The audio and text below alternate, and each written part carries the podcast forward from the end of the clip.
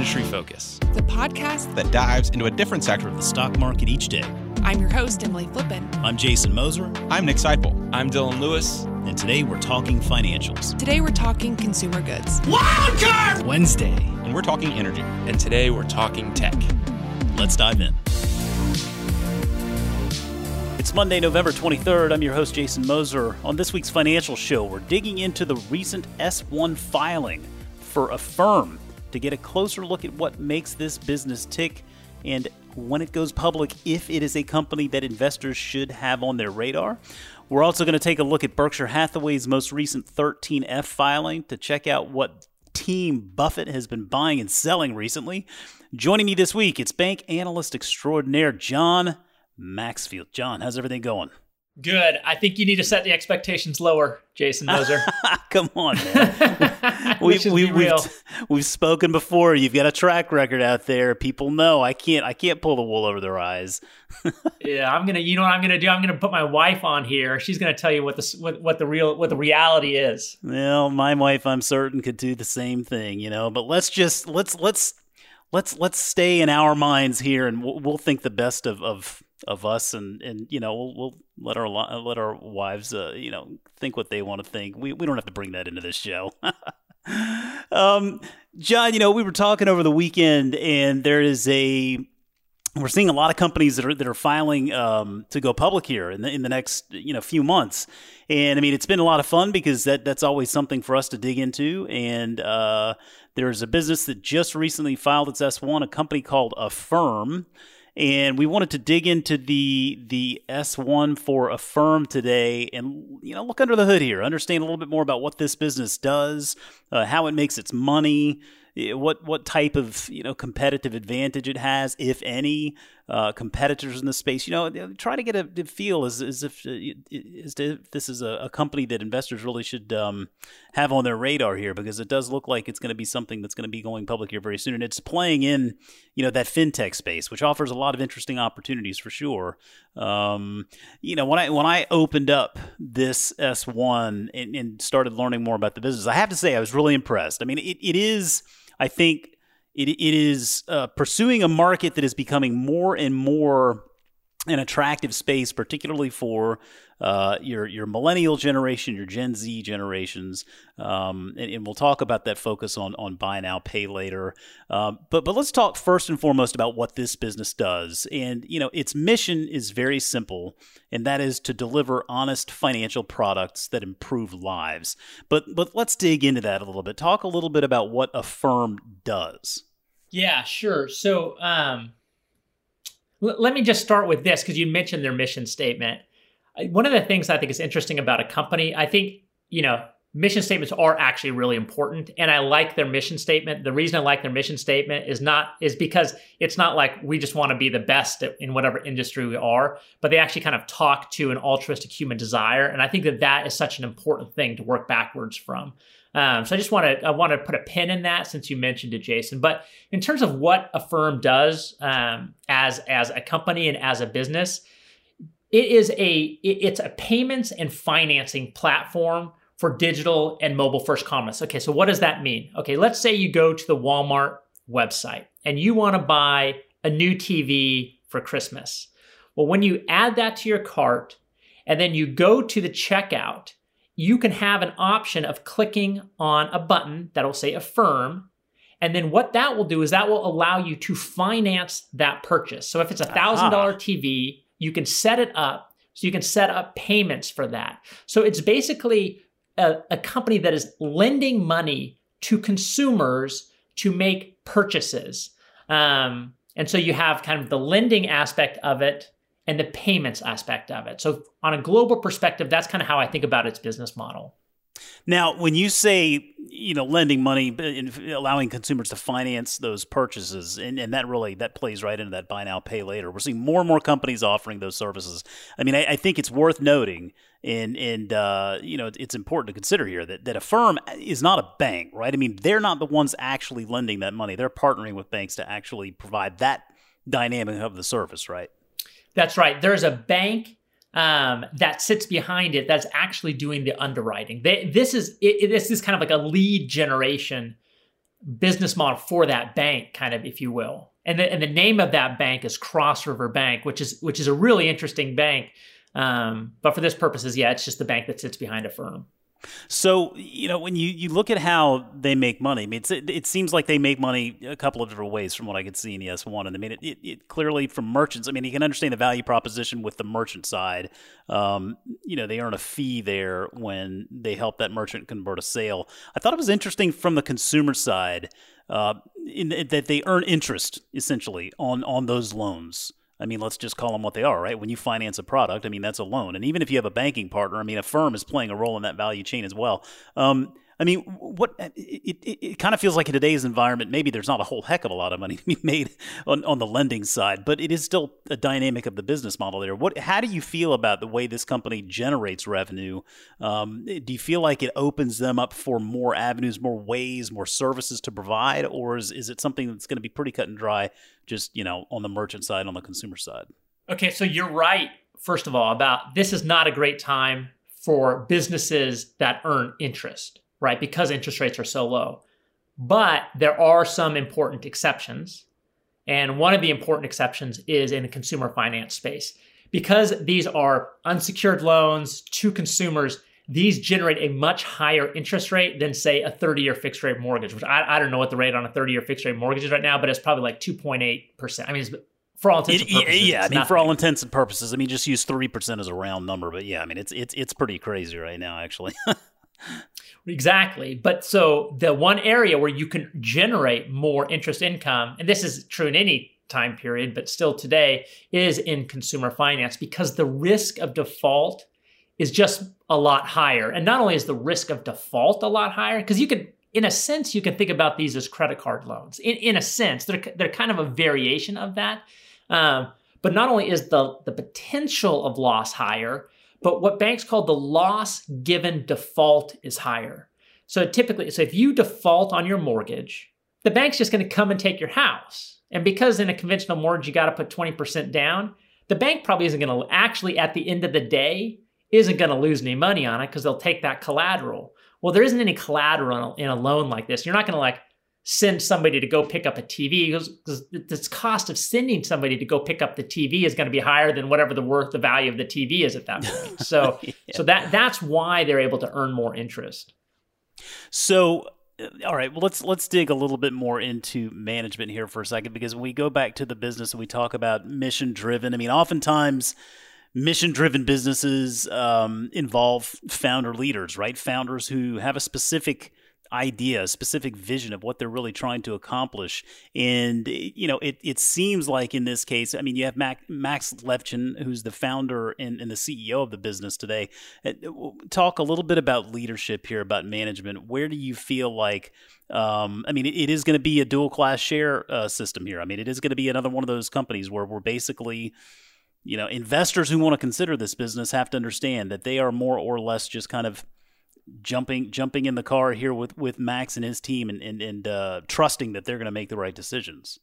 Yeah, so I'm probably not going to say it. the the pronounce his last name right. Is it Levchin? Is that how you it's say Lev? Yeah, well, I yeah, I might be mispronouncing it, and I'm sorry, Max, if that's the case. But yeah, I, I, I was pronouncing it Levchin. Yeah, that's what it looks like to me too. So so here, he, this is an interesting story because you know, if you look at, and I think First Republic Bank actually tracks founder led companies and how they perform relative to non founder led companies. And they have found that founder led companies perform better over time. And there's a lot of reasons for that. One is that like they're just all in on this thing, right? Not only do they t- tend to have like a lot of like financial skin in the game, but they are like wrapped up in this thing as human beings, right? Because it kind of reflects who they are. But here's what's interesting about this, Jason. As I was as I was preparing for this and kind of going through the S1, I was like, I got to ask Jason this. Is that so? You have a founder-led company, but this in this instance, this uh, follows under that founder-led company. But Max Max Levchin is kind of like a serial entrepreneur. The the cool thing about Max Max Levchin is that you know he was part of the PayPal mafia right? So he and Peter Thiel found a company, and then that company kind of evolves, and then it becomes turns into PayPal, right? And PayPal, then they cash out. When PayPal was bought by eBay, um, all those guys made a, make, made a ton of money, right? And so then he goes on and does does a few other things afterwards. So what's awesome about that, right, from the investor's perspective, is that this is not this guy's first rodeo. Okay, like, Yeah, he has yeah. been there and he has done that, right, which is really really beneficial for the investor because it means you're going to pay for fewer mistakes, right, on his side. Yeah, I mean, I, that's a really important point point there you made in there in regard to the mistakes. I'm glad you said that. Yeah, and but the other the other side of it is that is this something that is is this something that he's passionate about that he's going to be doing 20 years down the road? You know, if you look at his record, probably not. Now, that isn't to say that this is not a good investment for investors because, you know, his track record is pretty good. And so if it, you know, if Affirm eventually gets bought out by another company, maybe gets bought out a huge multiple, there could be a huge return um, for the investors, or if he hands it off to a CEO who's really capable and that CEO then grows it as an independent entity, it could be super duper profitable as well from investor perspective. But when you think about it, this is a founder led company, you know, and I want you to tell me what you think, but I think of this as kind of like kind of a separate, dis- as kind of its, its own flavor of founder led company because of the serial nature of the entrepreneurship behind it. Well, yeah, I mean, I, I, I agree with you. I mean, I think you, you really keyed in on an angle that's important to remember is that when you have someone like, you know, Mr. Levchin, who's, let's, you know, say he's a serial entrepreneur, I mean, there, there is, you do, you pay, you pay less for those mistakes, right? Those mistakes just, they learn so much along the way and they don't repeat a lot of those mistakes. And so the further down the road you get, uh, a bit more of a compelling offering they bring to the table. And, and I think with a company like this, you know, I, I found a really interesting um, statistic in the S1, something that just kind of made me think. And it, you know, it made me wonder about this business being founded. Uh, but but it, it was focused on ultimately you know Gen Z and and the millennial generations being you know being the the greatest proportion of our of our U.S. economy today, of, of our U.S. consumer economy today. I mean, this really this is a business founded based on how those younger generations are spending their money. He's had a lot of time to think about this all along the way, given what he's done today. Yeah, no, absolutely. I mean, I mean, and he understands this ecosystem, right? He understands like this transformation, this technological transformation. He understands this, these, I mean, Affirm has really important tailwinds behind it. One, to your point, this generational shift, right? To the longer, younger generations. And the younger generations tend to buy a large, spend a larger proportion of their money online as opposed to in a physical store.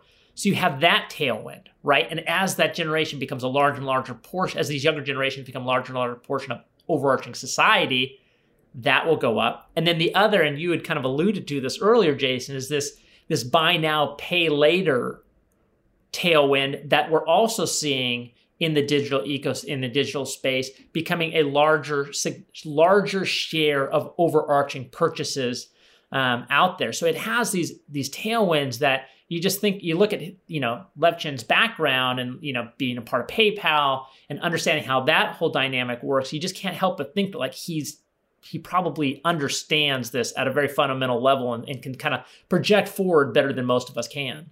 Yeah, and I mean let's let's talk about that that buy now pay later dynamic a little bit more. You, you had you had mentioned um, you know sort of the, the riskier nature of of transactions like these. Um, you know, there's no real collateral to speak of right there. I mean, you, you're dealing with one-on-one consumer behavior, um, which which in in and of itself can be can be a little bit riskier. But I mean that that that speaks to something the company's very very focused on. I mean, it was built upon technology, right? It was built on this idea. I mean, speaking of, of data points, I found another one here in the, in the S1 that I thought was really fascinating. A, a survey conducted by the Harris Poll in 2020 found that 64% of Americans would consider purchasing or applying for financial products through a technology company's platform instead of a traditional financial services provider.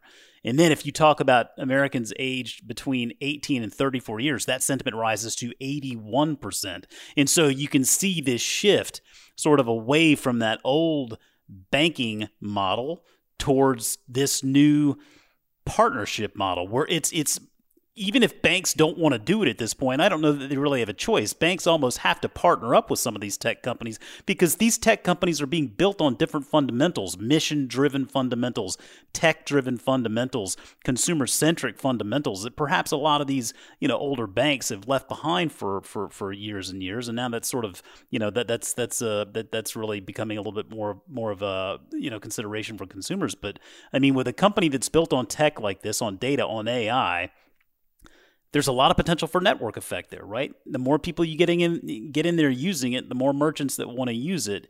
I mean, it, it feels like to me, while it may still very well be in the early stages, they could be building a meaningful competitive advantage. I mean, it, it doesn't seem out of, out of the uh, out, out of the realm of possibility. Yeah, I mean, certainly if you look at their S1, um, the network effects is the first competitive advantage that they cite. And the way they think about it is they they say like, look, like you know, if you give consumers a better experience, you'll get more consumers, right? If you get more consumers, you'll have a stronger ecosystem. The reason you'll have a stronger ecosystem is because like merchants merchants will be a part of that, right? And also because you'll have all that data. So if you have a stronger ecosystem, you'll get better merchant, you get more merchants. You get more merchants, you'll have additional products that they can offer you have additional products, you can increase the gross merchandise volume that the overarching you know service provides. If you get that, then that can finance better, you know, not only finance but source um, better data insights, and then you can use those insights to improve the experience, and then you have this this flywheel effect. So, like, certainly they view network effects as a really important you know aspect of of the competitive advantage. Now, the one thing I would say, and that here's what's interesting, is that um, you know in in in in this digital world that we live in you know if you think about huge big big trends right? Big societal trends that we're seeing that we've seen over time. One of them is is the power to make better decisions. And better decisions are based on better data. Not only more data but more timely data. And then uh, the you know systems behind those things that allow you to analyze that data. Now, this is one of those business models that benefits a lot from data. Um, and one of the reasons it benefits so much from data is because you know this is a business where you're lending money when you lend money risk management is so incredibly important right because you go through a recession loans like these are the ones that go bad fastest right because you're not going to lose your house and not in, not only that, not, nobody's going to come take the TV you bought, right? So like, yeah, it'll ding your credit score, but it isn't going to hurt your life, you know, in the immediate future, which is what happens in the, in, you know, that's how people start thinking in, in those time periods.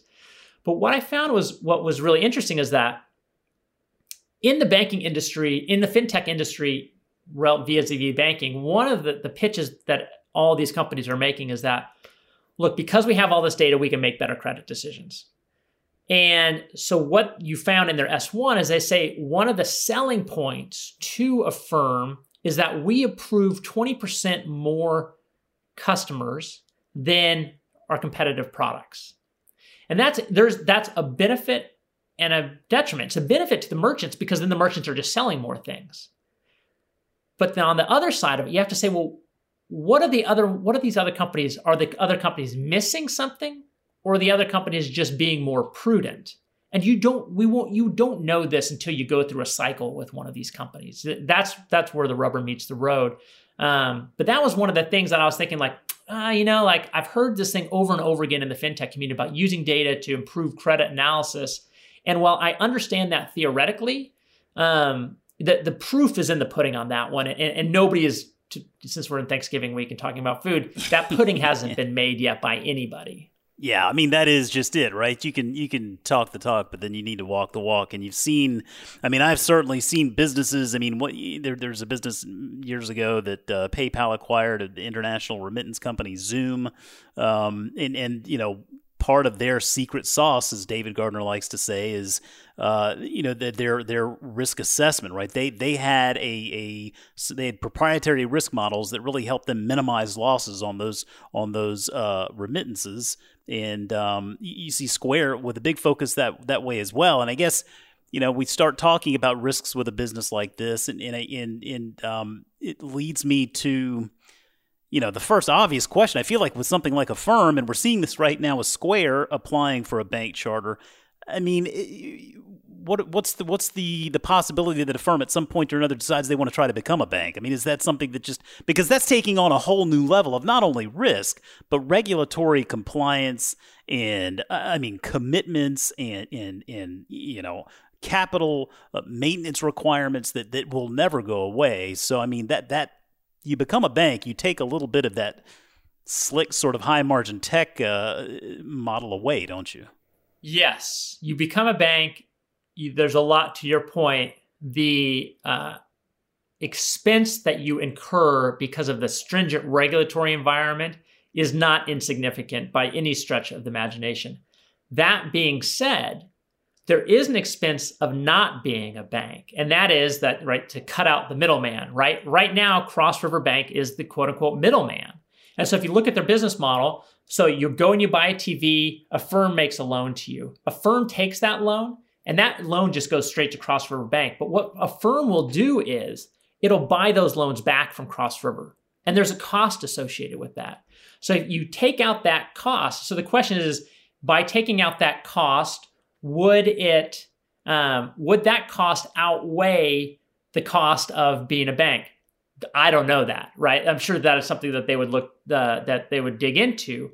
Um, but the other thing that needs to be appreciated is that these are the type of loans that banks have historically stayed away from, right? These are, you know, I don't want to call them like hard money loans, but these are like those types of loans, right? And and banks already kind of get a bad name for making money off of other people's money. Well, if you're going into those those niches in the market where the interest rate is super high, um, well, that's that's that's where kind of banks have historically gotten a, gotten a bad name from. So, you know, which is another interesting thing to think about. You think like, well, you know, would Affirm want to go down that regulatory path and be be a regulated bank? given the fact that they they operate within this niche. Um, and the other thing you need to think about is like, well, would Affirm be a potential acquisition target of a bank? Like, would a bank want that portfolio on its balance sheet? Um, and I don't know the answer to that, but but it's certainly something to to, to consider. Well, yeah, we we've certainly batted that question around more than once as to why, uh, you know, someone like a J.P. Morgan wouldn't have, have you know thought about acquiring something like a Square back in the day when it was far more affordable. But you know that's water under the bridge at this point, I guess. Um, you know, one thing I noticed, and, and I would I would call this out is probably the risk that really the concern I think uh, you know that, that, really stood out to me the most. They have one really big customer, don't they, John? One really big customer. Yeah, I mean Walmart. Is that? No, I'm that, sorry. A firm. Yeah, I don't know if you saw, but uh, Peloton actually represents a lot of their total revenue. I was impressed to see this. Um, it, you know, it could be the sword that cuts both ways, I guess, because Peloton's obviously doing really well, and, and I think they've got a lot of. Um, I think they've got a lot of runway there at Peloton, but Peloton re- represented approximately 28% of Affirm's total revenue for the fiscal year ended June 30th, 2020 and uh, 30% of total revenue for the three months ended uh, September 30th, 2020. So I just, it's something worth keeping in mind anytime you, you know, you see these businesses and they're new and they're young and they're just getting their feet underneath them. And, and it's, it's, you know, having a big client is something you want. You want that belief, right? You want a client that's willing to commit and say, listen, this, these is our, this is our partner. This, this is the company that's making us, uh, you know, making us, making us work here, but but it's it's also something to keep in mind. They do make a lot of money uh, from Peloton, and any loss of of that revenue, uh, partial or otherwise, I mean that that would be something that, that that would that would be a significant hit, at least in the near term. I'm not saying that's a long term concern there, but I mean we saw recently with um, another very popular uh, name in the Foolish universe, not a financial holding, but uh, the company Fastly, the edge computing uh, content uh, delivery network. Um, you know, Fastly lost uh, that that uh, TikTok revenue stream, which had become something like thirteen or fourteen percent overall. Um, I mean, I'm not saying that's fatal to the business, right? I'm not saying that, but but certainly the market reacted negatively to it, and it's something that's going to play out in the near term, and as Fastly tries to um, you know shore that up and and uh, find ways to replace that that that revenue. Yeah, you know, I I I missed that in the S one, and that you know that's a that's a really significant fact. It's not it's not a, a, fatal factor for an investor by any stretch of the imagination, but that is something that should be kept in mind. And and for this reason, in particular, given where we are at right now, and that's because this home exercise stuff is just killing it right now, right? yeah. So, I mean, Yeah. like, Yep. I mean, so and that that's not going to be the case at all times. So not only do you have like the potential that it could lose that relationship, but maybe that relationship becomes less profitable. Again, not fatal, but really important variable to consider. Yeah, yeah, and when these IPOs go public, there's usually a lot of enthusiasm.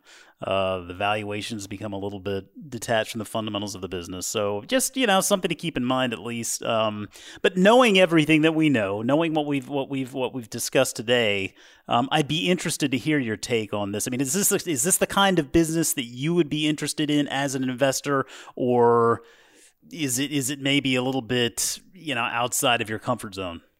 Well, it's not outside of my comfort zone because it's it's it's very much you know kind of what I look at, what I think about in terms of businesses. Would it be something that that I would invest in? Um, that's a really good question. Let me answer it in, in let me go off on a tangent and, to answer that in part. Okay. okay, IPOs are killing it right now, right? IPO. So if you look at the Renaissance U.S. IPO index performance, that year to date, uh, the companies that got on public are up 88%. The S&P 500 is up 12%. So this is an amazing time to go public for the companies that are going public. Now, is it as good on the other side for the investors that are buying in? I mean, I you know, that remains to be seen. So, you know, and the reason the IPOs are doing so well, especially tech IPOs, is that when interest rates come down as far as they've come, you just can't make as much money in the bond market. The bond market is this huge monster relative to the equities market. And so what you have these bond investors, you have these these wealth these asset managers, these wealth management um, folks who need to earn a certain yield on their investments. So what they'll do is they'll take a small chunk of their bond portfolios and then allocate it over to their equity portfolios. Well, because the bond market is so much bigger, it's just a small sliver of that that's got to come over to equities to really drive this stuff up. And then we think within the world of equities, there are certain ones that are particularly um, that are doing particularly well, and those are, and you mentioned this, fintech companies is one of that. You know, one of that kind of subsectors of companies that are doing really well. And you think like, well, why are fintech companies doing well? Well, technology companies are doing well because in this environment, everything is remote.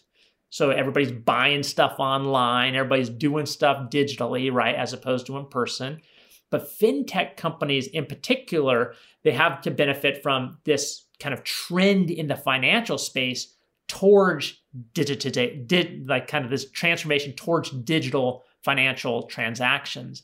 And so these are huge tailwinds that are just shooting up equity valuations in that space. Um, now that so I would be reluctant just as a general rule to buy into that because the valuations are so high as a general rule. But that doesn't mean but I have I've missed more good investments than I've made, Jason. Okay. so I'm not saying that people should avoid it, but just the way I invest, that's probably not the direction I would go in for that simple reason. Yeah, yeah, no, I'm I'm with you. I think this is one that I'm fascinated by the business. Um, I'm not 100% sold on just the buy now pay later opportunity. I think I'd be I'd be more encouraged if I saw them branching out in other directions. It's certainly one that I would I'd follow it and I'd want to I'd want to know more about it more and learn more about it. But but I've I've learned uh, through the years that for the most part IPOs you want to let them go for a little while, let them let them prove themselves. And I think in this case, um, I I would I would view this no differently. And for investors, uh, we we do not have at least a date set. There has been no date set for this IPO. It, it sounds like it's going to be something that comes out here soon in December. Uh, it'll be trading under the ticker AFRM for Affirm. So keep an eye out for that. And um, yeah, we'll certainly be be uh, following it along here on the show as as this story unfolds because it sounds like a really neat business and one that we want to learn more about. Um, John, before we wrap things up this week, uh, Team Buffett Team Buffett out there in Omaha, they've been doing a little buying and a little selling. They filed their recent uh, 13F, and, and that 13F, as, as many folks know, that's the form that institutional money managers are required to file uh, 45 days after the end of each quarter. And that tells us what these money managers have been doing, buying and selling wise, uh, with, with, the stocks that they own, and you know, not a lot of not a lot of surprises out there with what um, with what what's been going on. It seemed like there maybe was a little bit of profit taking on some of that Apple position, but I'm wondering if any of those transactions to you on the buy side or the sell side uh, for Berkshire Hathaway this quarter uh, stood out to you. Well, just in broad strokes, I mean, this was your point about Team Buffett as opposed to Buffett. I think is spot on. I think when, when you look at what it's doing, this is not Warren Buffett sitting there making all these decisions, right? I think you're right. Mm-hmm. The, I mean, you have, he's got these two money managers that are kind of behind him. You have Todd and Ted. These guys are like, I think, making a lot of these decisions. You know, the, let me let me just kind of walk through the things that stuck out to me. They sold their Costco position. That was the one that stood out to me more than anything. And it wasn't that they trimmed it; they sold the entire thing. Sold the whole thing. And Why? like when you Why think do you about, think they did that? I don't know, but you think about like Costco is a Buffett company. You know. know what I mean? I mean, it's just simple, so profitable. I mean, just doing so well. I mean, I don't, I don't know the answer to why they sold. Uh, obviously, they don't tell me. I mean, but, um, I don't know, but I, I thought that was really interesting. What do you have? A, do you have a hypothesis on that? Um, the only thing I could fathom was that, that you know it, it just a massive return on an investment that's done very well. Perhaps they felt like you know it had it had done what it could do in this newfangled sort of e-commerce Amazon world. And I mean, Costco is not known for its e-commerce prowess. Um, uh, you know, so yeah, I mean, going back to the team Buffett, I, I feel like there was. I feel like this decision certainly went beyond him. Um, I, I could see Charlie and Warren just saying, "Hey, we're very happy with it." So maybe, maybe it went, maybe it went beyond them. Yeah, I, that I mean, I just I'm just bewildered by that one. But the other another big trend I saw on the 13F, and I'm sure you did too, is that they went in big on pharma stocks, on pharmaceutical companies. And not only just one. So you think like, okay, well, were they betting on the company that is going to come up with the vaccine? Or was this more of a general investment thesis that pharmaceutical stocks is is going to be a good place to be over the years to come? Looks to me like it's more of the latter they went in on Pfizer. They went on uh, Bristol Myers. They went on Merck. Um, so they went in on, I think, four different companies bought relatively substantial stakes. Although for Berkshire, I mean, like, what's a few billion bucks each, right? But yeah, um, exactly. But I mean, they're betting. They are betting heavily on on the pharmaceutical companies, and you know whether that's because of this this this COVID situation right now, um, or whether that's maybe because you know they see the changing demographics in the united states you know as, as the baby boomer generation continues to age maybe they see that as, as fertile a fertile field for investment thesis. I, I don't know but it's certainly one of the larger things that um, that they did yeah, yeah, I think there are probably a few things playing into that, and um, I mean, perhaps a little bit of the consolidation in the space. uh, Maybe looking looking years down the road, recognizing the role that those that those pharmas play in our in our lives, the roles they're going to continue to play, how important they are, and um, ensuring that they're well well well capitalized. Uh, and, and frankly, I'd much rather see him, uh, you know allocating capital to those types of businesses as opposed to the to the oil and gas. Um, nothing against oil and gas. He just feels like you know the world is headed in a little bit of a different direction. That's going to be kind of a long, slow bleed there. But yeah, just always interesting to see what they're doing with their money there. And and of course, we talked earlier um, in the year about his uh, position in Snowflake, which was clearly just uh, strictly tech, obviously data. Um, probably not something that, that Mr. Buffett or, or Mr. Munger uh, w- was behind, but in, a modest investment in the, in the, context of their portfolio. But just, yeah, always good to look at that 13F and see what they're doing. Um, you know, we're not copying it by any means, but you know it's always worth knowing and always worth uh, thinking about because it can it can help you see things from a few different angles, and uh, that's really what investing is all about. Uh, well, hey, John, listen, I think that's going to do it for us this week, man. I really appreciate you sitting in and taking the time to join us. Yeah, my pleasure. Anytime, Jason. All right, folks. Remember, you can always reach out to us on Twitter at MF Industry Focus, or you can drop us an email at industryfocus at fool.com.